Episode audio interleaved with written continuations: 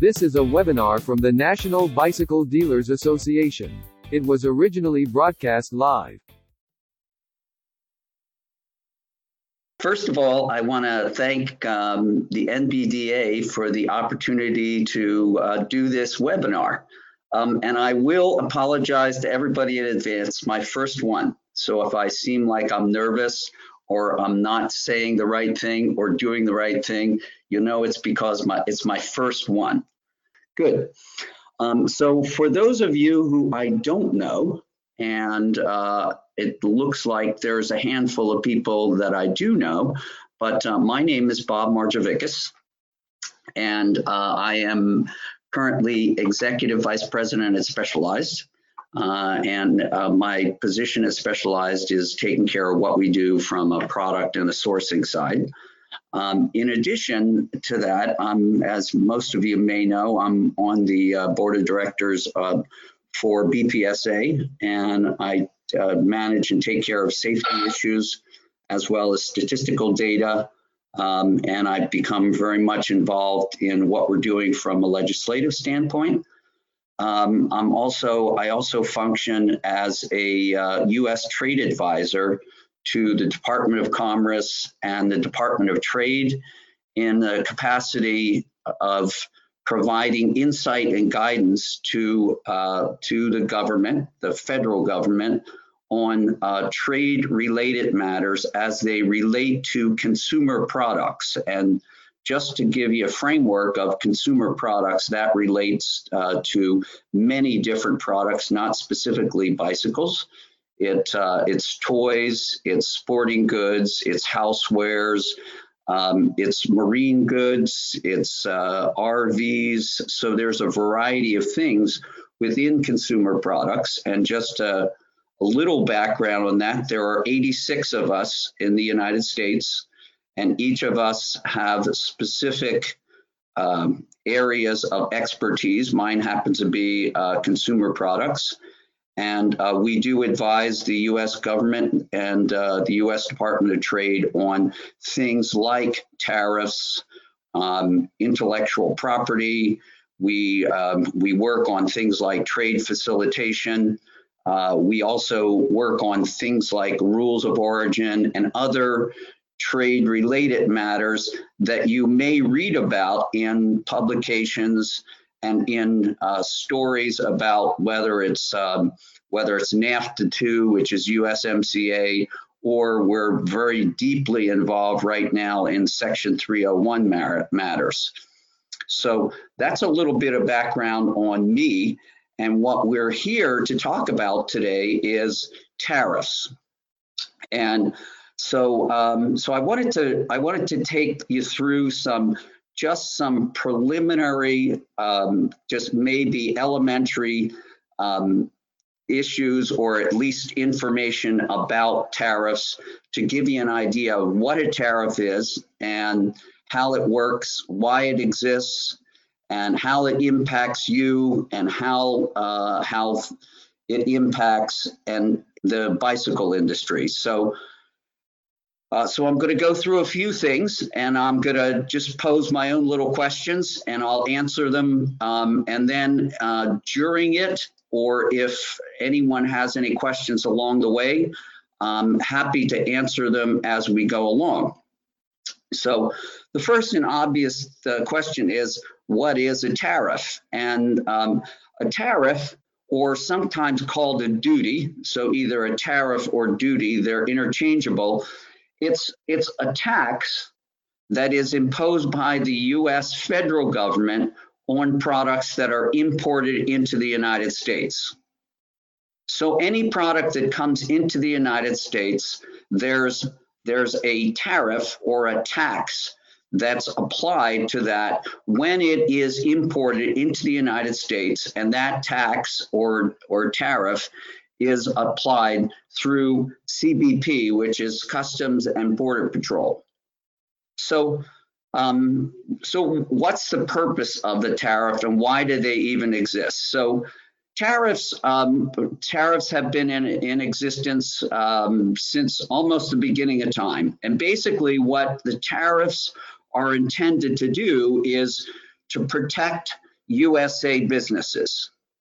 So tariffs, they are crafted in a way so that they provide a level of equilibrium between products that are imported and those that are produced in the United States. So over a, a, a long series of time, these tariffs have been have been refined and developed so that they create a level of parity between imported products and products that are produced domestically. And tariffs, um, the, the tariffs themselves are defined in a in a uh, there's a, a, a tariff for every product that you can imagine. There's over uh, over 30,000 individual, um, we call them HTS codes, um, and each of those HTS codes does have a tariff. So um, the obvious question is, so, okay, how can I find out what the tariffs are on a product? And, and actually, that's quite easy. For those of you who have a pen and paper and you want to find out what a, tar what a tariff is on, a, on a product, um, there's a government website that you can use to search for tariffs on any product. And the website is um, hts.usitc.gov. So that's hts usitc.gov. And on that website, you can search uh, by a, a product, you can search by a name, and if you have a tariff code, you can identify what the tariff is on any product that you want. So it's it's a, a pretty easy and a pretty accessible uh, site, and it's really valuable if you're looking at getting into or identifying what tariffs are on products. Um, the important thing to, to realize is when you do look at that site, the tariffs that are on there are called MFN, which is most favored nation tariffs. So those tariffs that are in the guide, they apply to any products that are imported from countries that are part of the WTO. So the WTO is the World Trade Organization. So these tariffs apply for any products that are imported into the United States from any country that is part of the WTO. And just notable exclusions from that might be products from North Korea, uh, just as an example, or there could be some other countries that are not part of the WTO and those uh, tariffs uh, don't necessarily apply to them. There are specific tariffs. But for the most part, if you access that, that website, you'll be able to clearly see what the tariff codes are.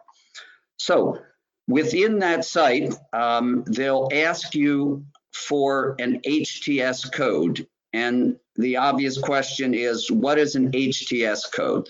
So the HTS code is a, a, a system for classifying traded goods. And so HTS stands for Harmonized Tariff System, Harmonized Tariff System. And so it, it classifies goods based on their, their composition, their product, what their intended functions are. And there's a, about 10,000 separate groups of products that are classified within the HTS system. This HTS system applies globally.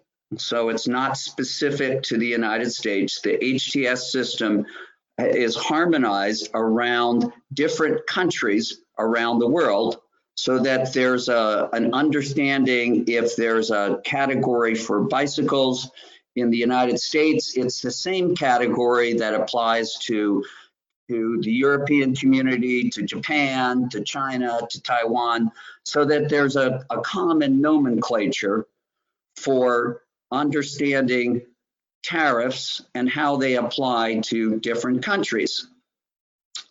So moving on from, from HTS codes and from tariffs, so you have some access and some understanding of, of HTS and, and tariffs. So I'm, I'm going to move into the, the uh, obvious questions that people are asking about, uh, about things that, uh, that now there's additional tariffs that are applied to. And so you've heard a lot about Section 232. There's also been a lot of uh, a lot of rhetoric about Section 301 and uh, the what do they mean and and why. So Section uh, 232 tariffs um, is a is a provision within what was called the Trade Expansion Act.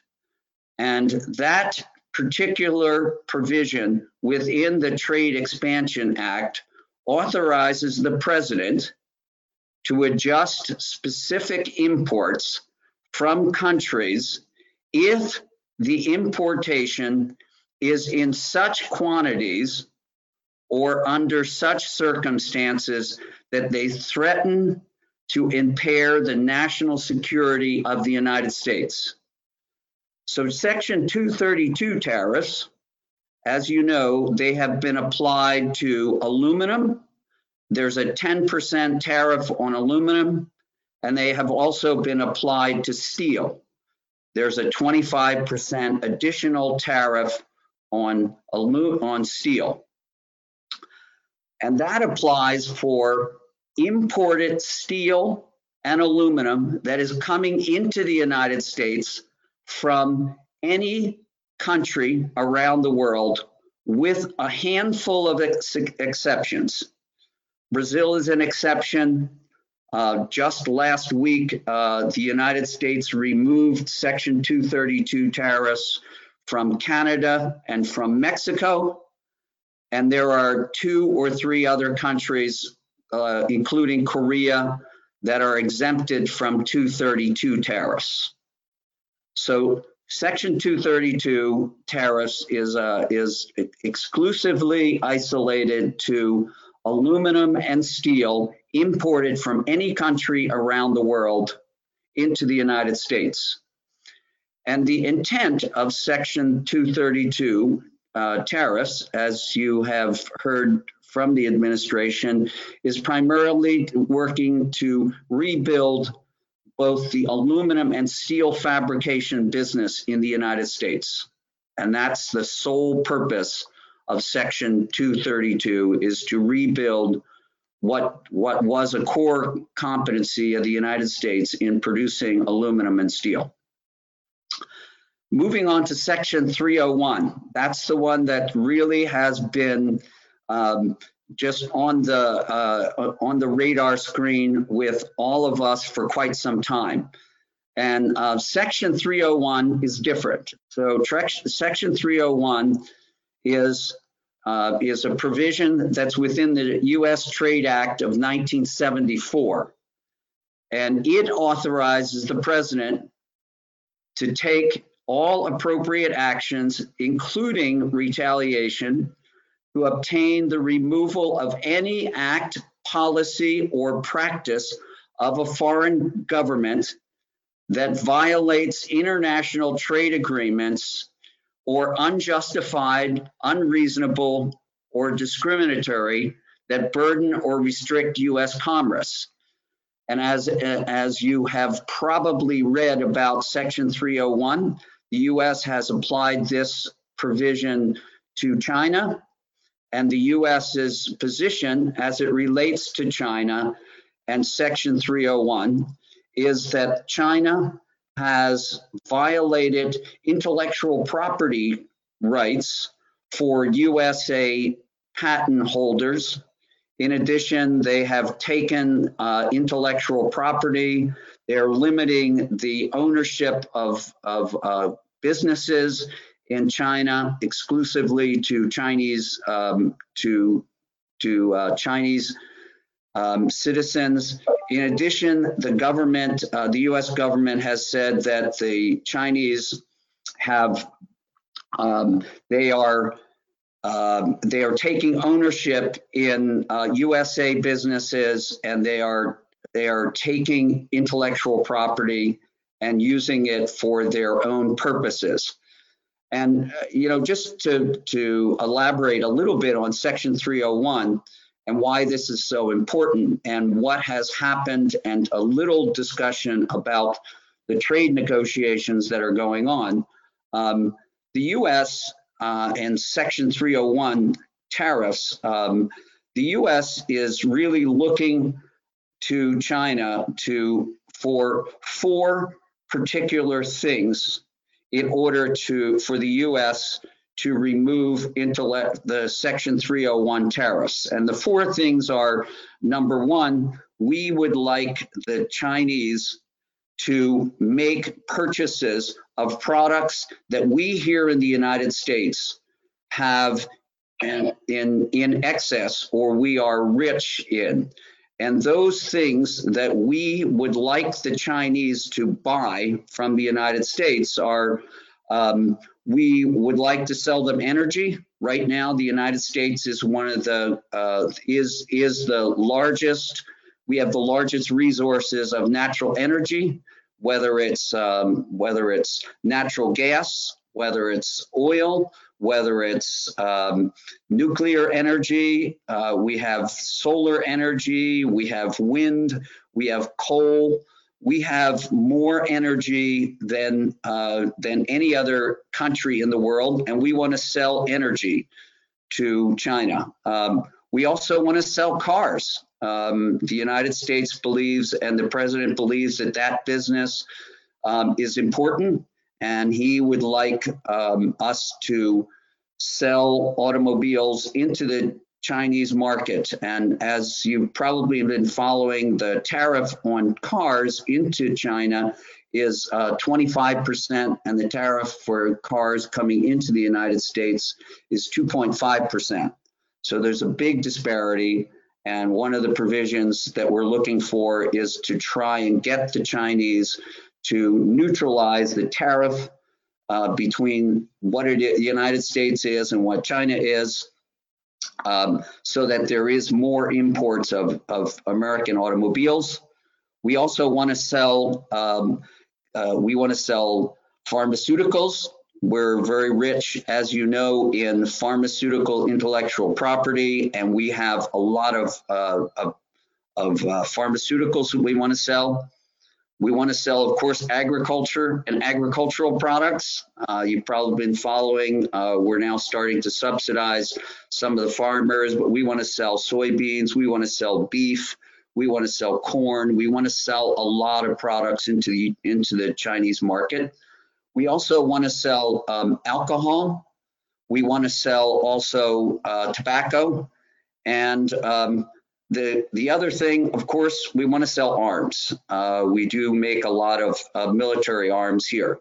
So between those seven, seven categories, um, they're the focus of what we want from Section 301, and we want the Chinese to purchase them. And as everyone's been following, the trade deficit that the United States has with, with China, which means we are purchasing more than we are selling. Um, we are purchasing from China in excess of $650 billion worth of product that we would like the Chinese to purchase products from the United States to offset that. And those seven categories are the areas where we really want the Chinese to make some purchases. So purchasing is number one. And then uh, the second thing that we want the Chinese to do is we we want them to recognize and respect our intellectual property. And the Chinese have taken a lot of actions right now. Recently, uh, I'm involved in a lot of uh, discussion, trade discussions on intellectual property. There's been a lot of changes. The government policies and practices have changed. Uh, they're opening up for investments to foreign companies. They're uh, they're actually uh, the Chinese government is is um, de-investing is uh, is allowing uh, some of the the government owned uh, owned businesses. They are um, they are selling off their portions of that to private individuals. So they're complying with the uh, provision of trying to uh, allow intellectual property and protect intellectual property to the United States. So that's going well. The third and the fourth things are actually quite complicated. Um, and the third thing, if you've been reading through a lot of the actions that are going on in China, China has a, a, a, an initiative that has been underway for many years. It's called the One Belt, One Road, or the Silk Road Program. And the Silk Road Program is very, uh, what, what China is trying to do is they're trying to link China to Southeast Asia and to Europe. And they want to create like a just a, a trade. They want to create a, a, a pathway for imports and exports out of China through Southeast Asia and into the European community. It's a big initiative. China has invested a huge amount of money in infrastructure. They put in roads, they put in railway, they have done an amazing amount of work to build infrastructure for this One Belt, One Road program. Um, and the US, um, we really don't like that program very much. Um, we think that uh, what we would like China to do is become more reliant on the United States for the the products that I mentioned in the very beginning. We want them to buy energy from the United States. We want them to buy cars. We want them to become dependent more on the United States rather than building this infrastructure of one one belt one road where they're able to actually purchase and service uh, individual countries along this path so that's been very confrontational uh, between the US and China. Um, and it's, I, am not sure what the outcome is going to be, um, but we want them at least to slow down that project. And um, the fourth thing that we're actually, um, we also would like China to change is they, uh, President Xi, when he came into office, he wanted to um, develop a program called Made in China by 2025. And his intent at that time was to eliminate the dependency of China on many other countries around the world, including the United States. So this folds into the whole concept of intellectual property protection and that many, many countries and companies have invested a lot in China. And China has taken those practices and they have developed their own infrastructure so that they can become less dependent on other countries for for sales and for servicing local markets. And we in the United States, we don't necessarily like that idea. Again, the, uh, the administration really wants China to become much more dependent on the United States as a source for products and for purchases.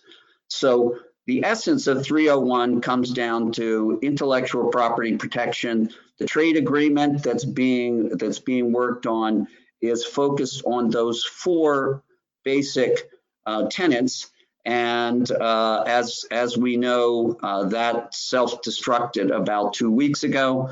So, um, so it's unknown where that's going to go.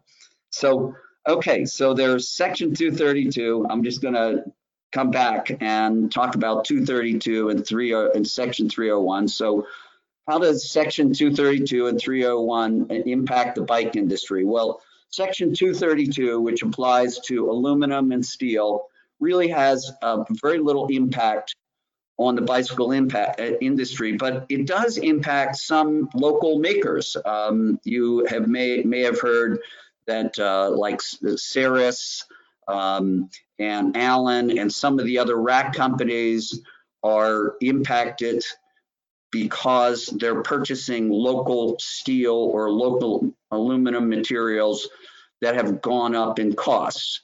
And you've also read a little bit about things like spokes, bearings, local components that may be purchased from local suppliers here in the United States Um, and they're experiencing cost increases primarily based on supply and demand. So as these local makers are either buying steel locally where there's currently not enough uh, steel or aluminum to satisfy the needs, prices have gone up.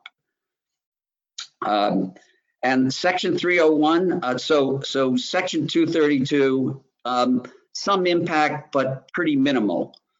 Section 301 tariffs, um, on the other hand, apply to products that are imported exclusively from China. And Section 301 tariffs um, do affect uh, e-bikes. Uh, the e-bikes were on the first tranche of of uh, products, the first $50 billion worth of products. And uh, just a little bit of background on e-bikes and why they're included in the first tranche. Um, and this again relates to tariffs and HTS codes. Um, e-bikes are actually bundled together with electric vehicles, two-wheel vehicles, which includes motorcycles, scooters, and other things. So it's a broad category of products. It's um, 8711.90.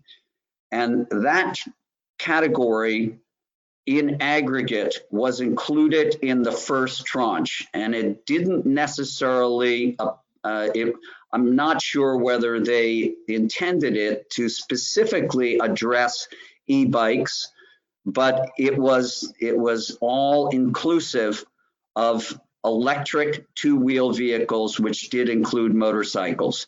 And it is unlikely that that will change. Um, there's been some efforts to try and remove e-bikes from uh, and receive exemptions, but uh, so far we have not succeeded in having e-bikes removed from the list. So the, it, it's likely that's going to uh, continue on. Um, bicycles and bicycle parts are included in the second, uh, in the third tranche, which is the $200 billion tranche. So that particular that particular tranche of of uh, products, 200 billion. Um, all bicycles are included and the the 90% of the bicycle parts are included. And just to give you a framework, uh, Steve Frothingham has done some work on this, but I'll I'll give you an idea of what's impacted by that and how that works. So 98.5 um, of all bikes with wheels not exceeding 50 centimeters. So that's 12 and 16 inch wheel bikes, 12 12 in 16 inch wheel bikes, 98.5% of those are coming from China. 94% of bikes exceeding 50 centimeters, but not exceeding 55 centimeters in diameter, so that's basically 20 inch wheels, are also included in this listing. 96% of, uh, of mountain bikes uh, are coming, uh, that's 20, 26 inch wheels, and 86% uh, of all road bikes are coming in from China. So in aggregate, the total quantity of bicycles in uh, coming in, this is from a unit standpoint, 94% of all bicycles are coming from China, which is a, a serious matter. And as everyone knows, um, effective June 1st, in just another few days, the tariff will go uh, up an additional 15%. So for children's bikes, um, the aggregate tariff for children's bikes, 12, 16, 20 inch, and 26 inch wheel bikes will go from what was initially the MFN tariff, most favored nation tariff of 11%. It went up 10% to to 21%, and now it will be at 36%. So the new tariff rate on, on 12, 16, 20, then 26 inch wheel bikes, 24 and 26 will be 36% effective June 1st for imports coming into the United States. Road bikes coming from China, the tariff has been 5.5% with the tariff, initial tariff of 10%.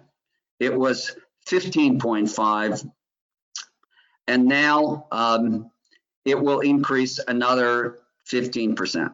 So uh, it's a, it's a big increase. Um, in conjunction with that, bikes, bicycle parts are included in the in the 200 billion dollar tranche, and uh, virtually all components are in that listing, which includes everything from handlebar stems, um, saddles, brakes, derailleurs, uh, shifters. They are all included in that $200 billion tranche, and they too will be uh, subjected to a 25% additional tariff on those components. And I, I do want to point out there were some exceptions to that $200 billion tranche, which included helmets were not included, lights were not included, Soft goods, which included shoes and clothing, were not included in the 200 billion.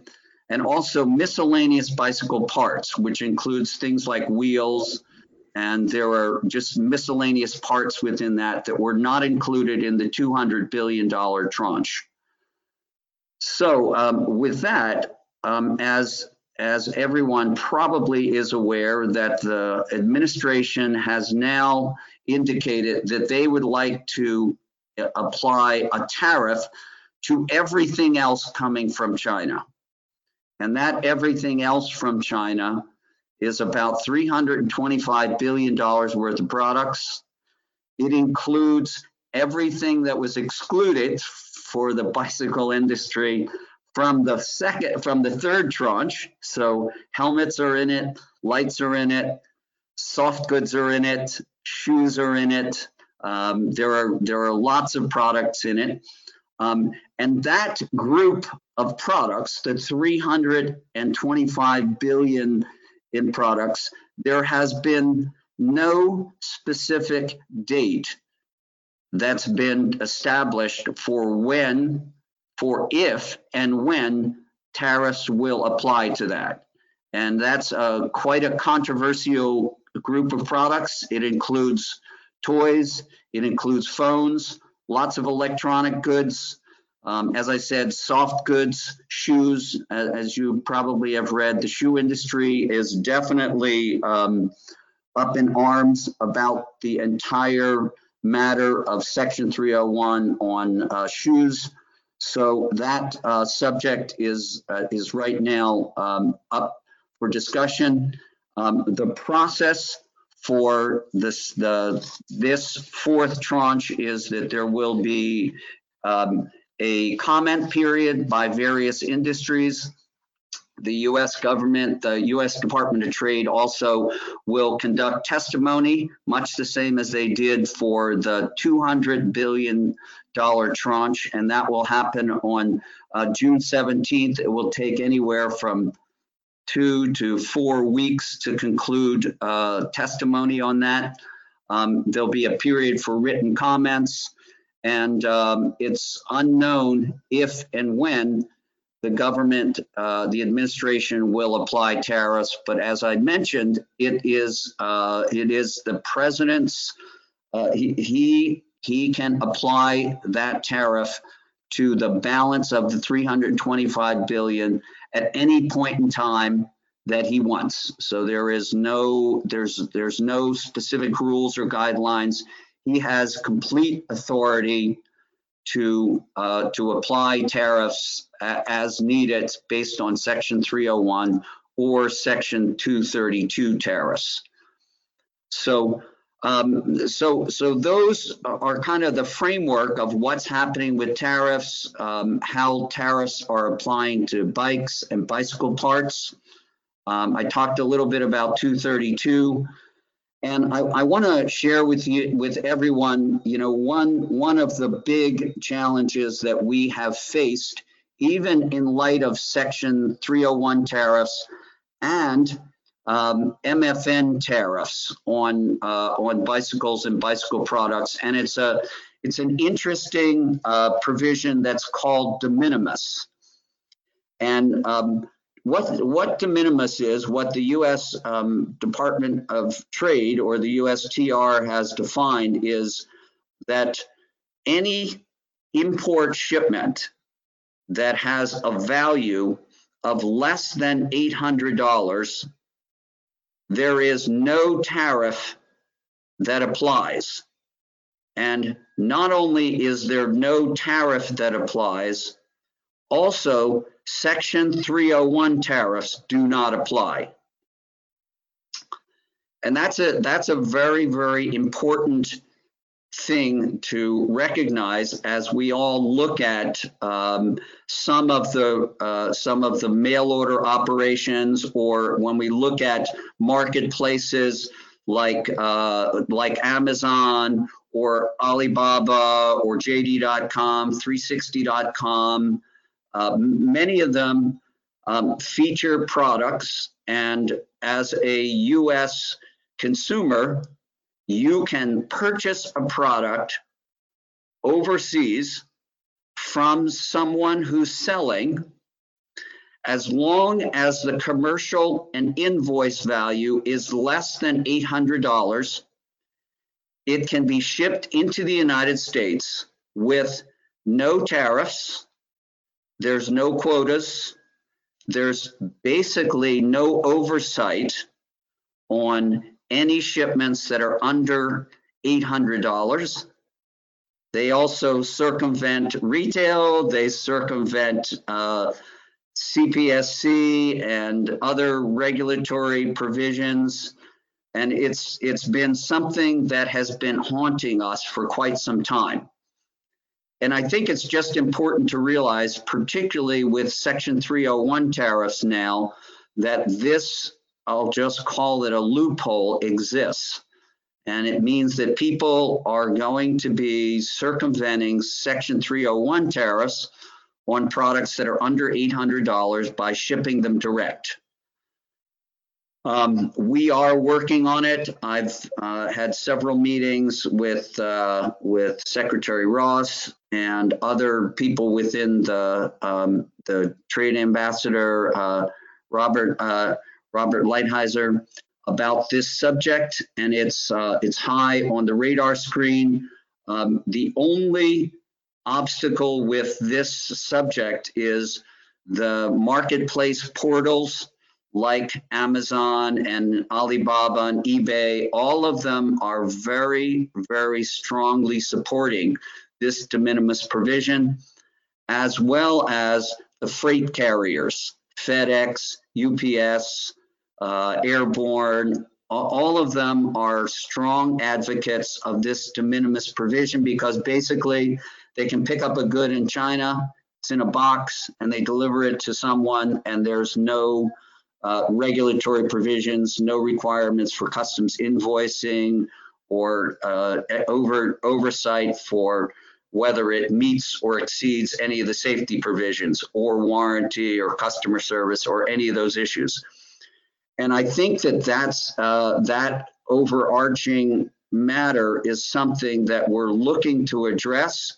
But I, I think it's important that everyone is aware that that subject exists it's big. And uh, with the new Section 301 tariffs increasing to 25%, it has a bigger impact, uh, particularly on, on individual companies in China that are looking to circumvent um, any of the tariff, whether it's MFN tariffs or Section 301 tariffs. So it's something to just be alert to.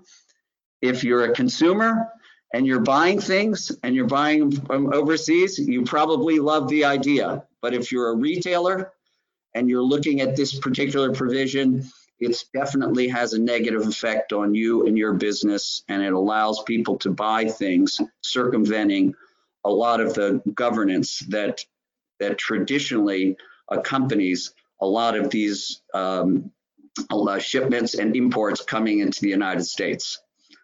Um, so from there, I, I, just wanted to touch off on a couple things. So, you know, how does this impact me? You know, how do tariffs impact me? And, you know, what can I do to navigate the situation? Well, you know, the, the tariffs, um, the, the tariffs are going to affect everybody. And, and I think the important thing to realize is that um, the tariffs, every business is going to is going to tackle the Section 301 tariffs in a different way. And um, some some companies um, may pass along the tariffs, and others may be capable of absorbing the tariffs uh, or absorbing a part of it. But you are going to see definitely cost increases because it is going to cost more. Um, so I think that you should just be alert and aware of the fact that Section 301 is going to impact some of the products that you're importing. And and as a as a as an industry, um, I've I've said to many people, the Section 301 tariffs really are a wake up call for this industry that we have to diversify our our supply base beyond reliance exclusively on China as a as a supply source and we need to look to other places so that we can avoid these kinds of geopolitical issues. And you know this is just one. Um, who knows what other things could come but I think that it's important that we diversify. And um, you know, uh, and you will see lots of companies diversifying outside of China into uh, Southeast Asia, Vietnam, Cambodia, um, Sri Lanka, India. There's going to be various places that people are going to start to transition to to try and avoid uh, Section 301 tariffs because it, it doesn't look like this is going to go away, at least in the near term. So the industry is going to move away, um, particularly from our reliance on China for both e-bikes, regular bikes, and bike components. Um, but I think in the near term, it's going to affect everybody, and you're just going to have to be aware that uh, yeah, that there are going to be cost increases. And I would I would say, you know, just be alert to the consequences of this. Um, you know, it as an importer, whether it's uh, whether it's a, a, mass merchant or whether it's an IBD brand. And when uh, the majority of your business, uh, majority of the products that you're importing have a, uh, 25% tariff effective on June 1st, and the government's policies or practices on tariff payments is you pay immediately upon the product coming into the United States. So you can imagine uh, all of us who've been following carefully our cash flows and how we manage our, our finances that um, suddenly um, effective June 1st, we're gonna we're gonna need to uh, we're gonna need to pay an additional 15% on imports coming into the United States, um, intending that at least at some point we're going to be capable of passing that on, or at least um, seeing some results where we're able to uh, where we're able to recover some of that tariff. So um, so it, it is going to impact you. There's no doubt. I think you're going to start seeing uh, different companies and different brands approach it different ways, but um, there is going to be an additional cost uh, that that's that's going to happen. And you know, how can you navigate it? I think just be really alert to the to the government's situation and what's happening and how uh, how the U.S. is reacting to Section 301 and Section 301 tariffs to see whether there may be some relief. I, I don't know uh, myself. I haven't really. Um, there hasn't been a lot of discussions um, since the the additional 15% was added two weeks ago, and uh, negotiations again are going to start up, they say, in another month or so. But um, it, it is, um, you know, right now, Uh, the only way to, to navigate it is just uh, recognize that what you have has some value to it and uh, realize that um, you're going to have to you're going to have to uh, sell to the customers that are coming in to continue that that they realize how this this geopolitical situation is um, is hurting them and hurting you. Uh, um, other than that, um, the, the, the costs are going to go up, um, and there's not much that we can do. And I don't think any of us are going to be in a position to compromise either the quality or the integrity of the product in order to uh, to absorb or minimize the impact of these Section 301 tariffs. So, um, so just keep your eye on it, watch negotiations, and um, just uh, you'll you'll see uh, a lot of your suppliers will be transitioning out and providing products from different countries. I think that's how we're doing it as an industry, and I think for all of you on this call, that's uh, a, a, a way just to keep alert to what's happening from the geopolitical side and just keep a careful eye on your uh, supply sources and just understand what they're doing and how they're navigating this supply situation. So that's all I have. I know it's uh, 9:46, and you know I uh, I'm open for questions or any ideas or anything anyone wants to ask or share. Um, I'm happy to happy to help navigate. Do we have any questions from anyone? Any of the callers? There's a question from Rodrigo in the chat Let's and from Mike see. Jacobowski. Let's see. Let's Are you, see. able to, are you able to listen to hear me? Okay, I can hear you. I guess that will make it- make it easier. Thank you for the for the all the instructive uh, uh, presentation. I I see I am on the website that you that you indicated the HTS, and there are two columns, column one and two. I wanted to ask Right. you you can explain what is the difference between the two because I see here on bicycles 87 12 00 0 15 All right. there's 11 then there's a special with some countries that are under trade agreements i guess and it's free. Yeah. and under those we have mexico among others.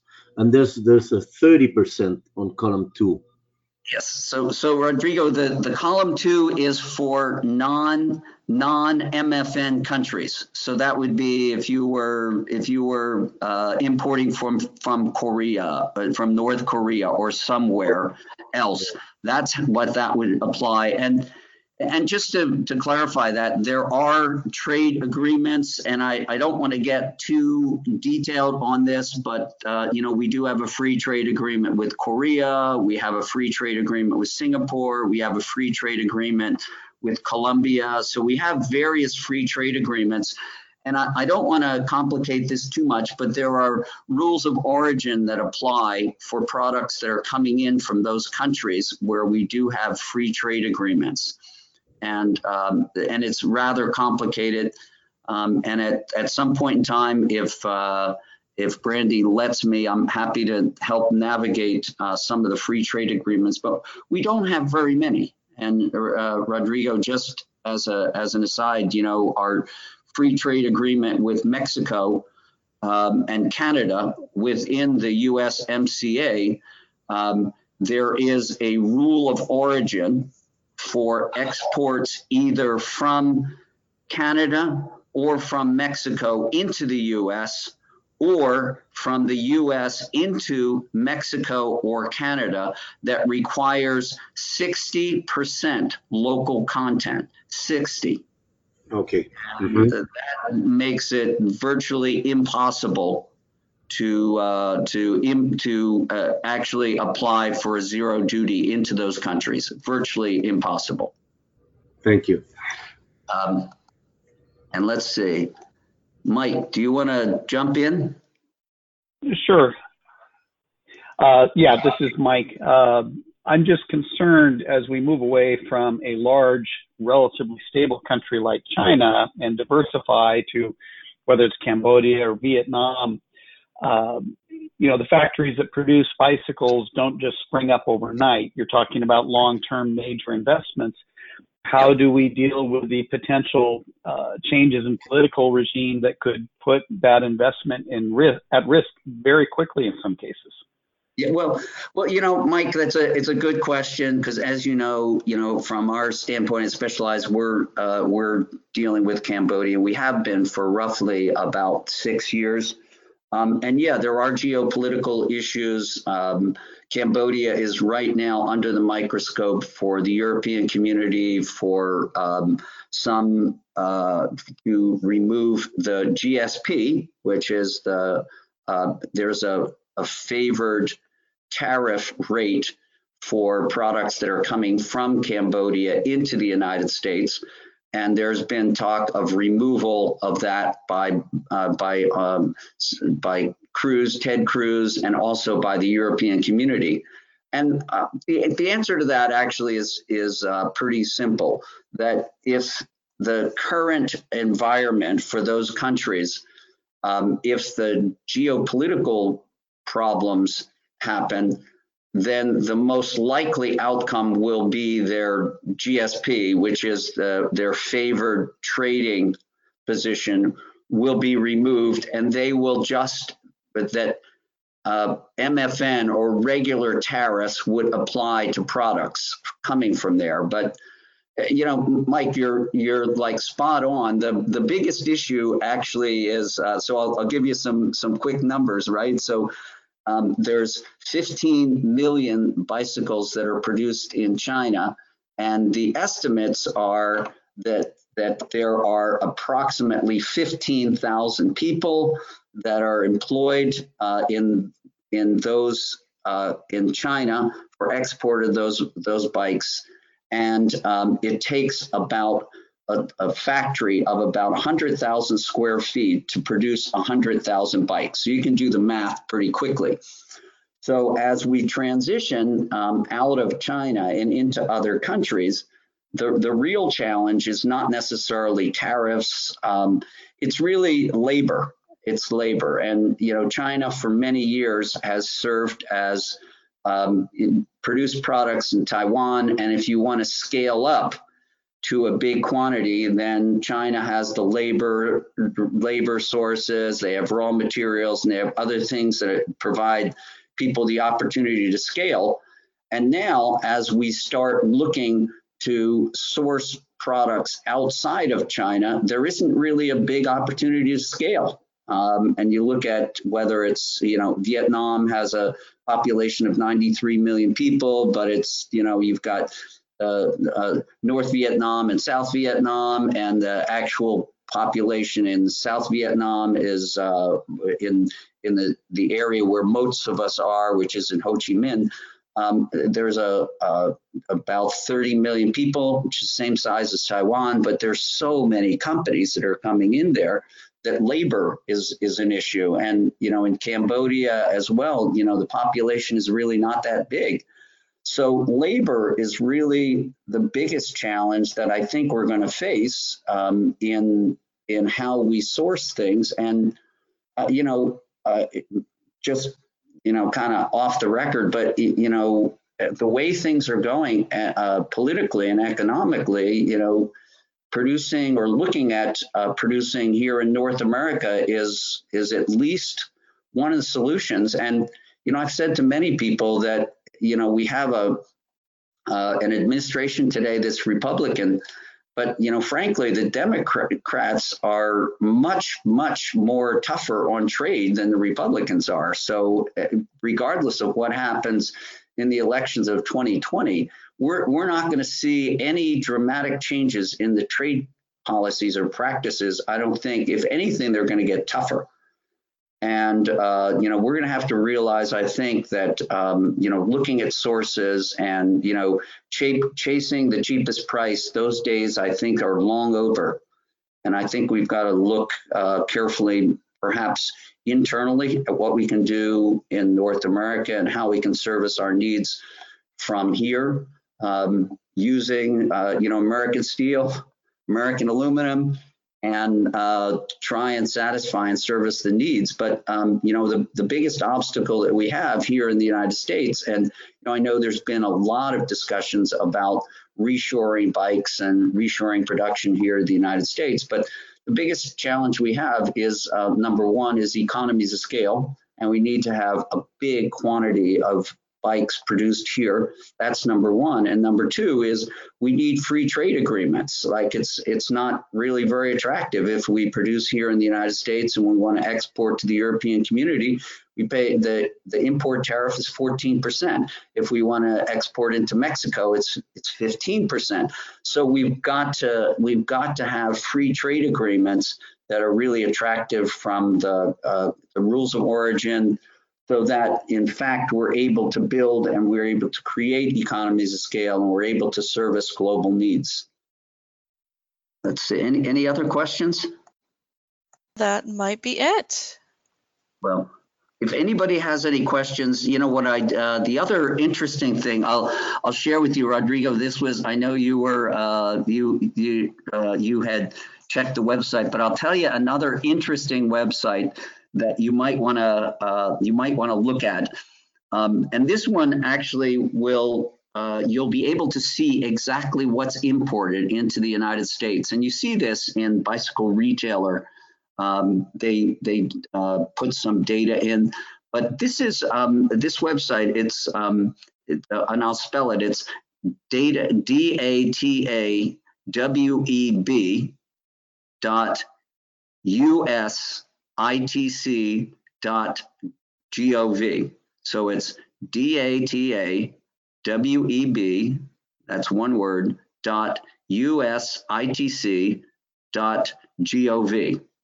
And on that website, you can go in and you can see exactly what the imports are from any country in the world for any tariff code. So once you have that 8712 uh, 871210 and you key it in and you uh, go into that you have to sign up and and it, it's a government website so you don't need to worry about um, about setting up an account but you can take a look and you can see what the uh, what the amount of imports are and you can do it from by country you can do it um, by HTS code you can do it by uh, you can look at uh, different years. They have many years worth of data, and it's it's a it's a, a pretty interesting uh, pretty interesting website to look at to try and find data. Yeah. Uh, one question that I have left, because the website tells us the the current tariffs, but not the ones based on this section 301. So where could we find those new tariffs? You you, you spell them out I took some Yes. notes. Yes. Um, so, uh, so I- I, I don't know um, whether I can uh, whether I can do this through here, but I can provide you um, the list. Uh, it's where it is, Rod- Rod- uh, Rodrigo, is it's it's in the Federal Register. I, I wish the government was able to just bundle things together and put things all in one, but unfortunately they don't. Awesome, great, thank you. All right, it's 10 o'clock. Um, I, I appreciate everybody listening. I hope that I added a little bit of insight um, on on the whole subject of tariffs, and uh, I'm always available for any uh, any insights or any any information or any help that anybody needs. Bob, this was great. Thank you so much for doing it. And I think we will end it there. Thank you so much again. Great. Thanks everybody for taking the time and listening. I appreciate it.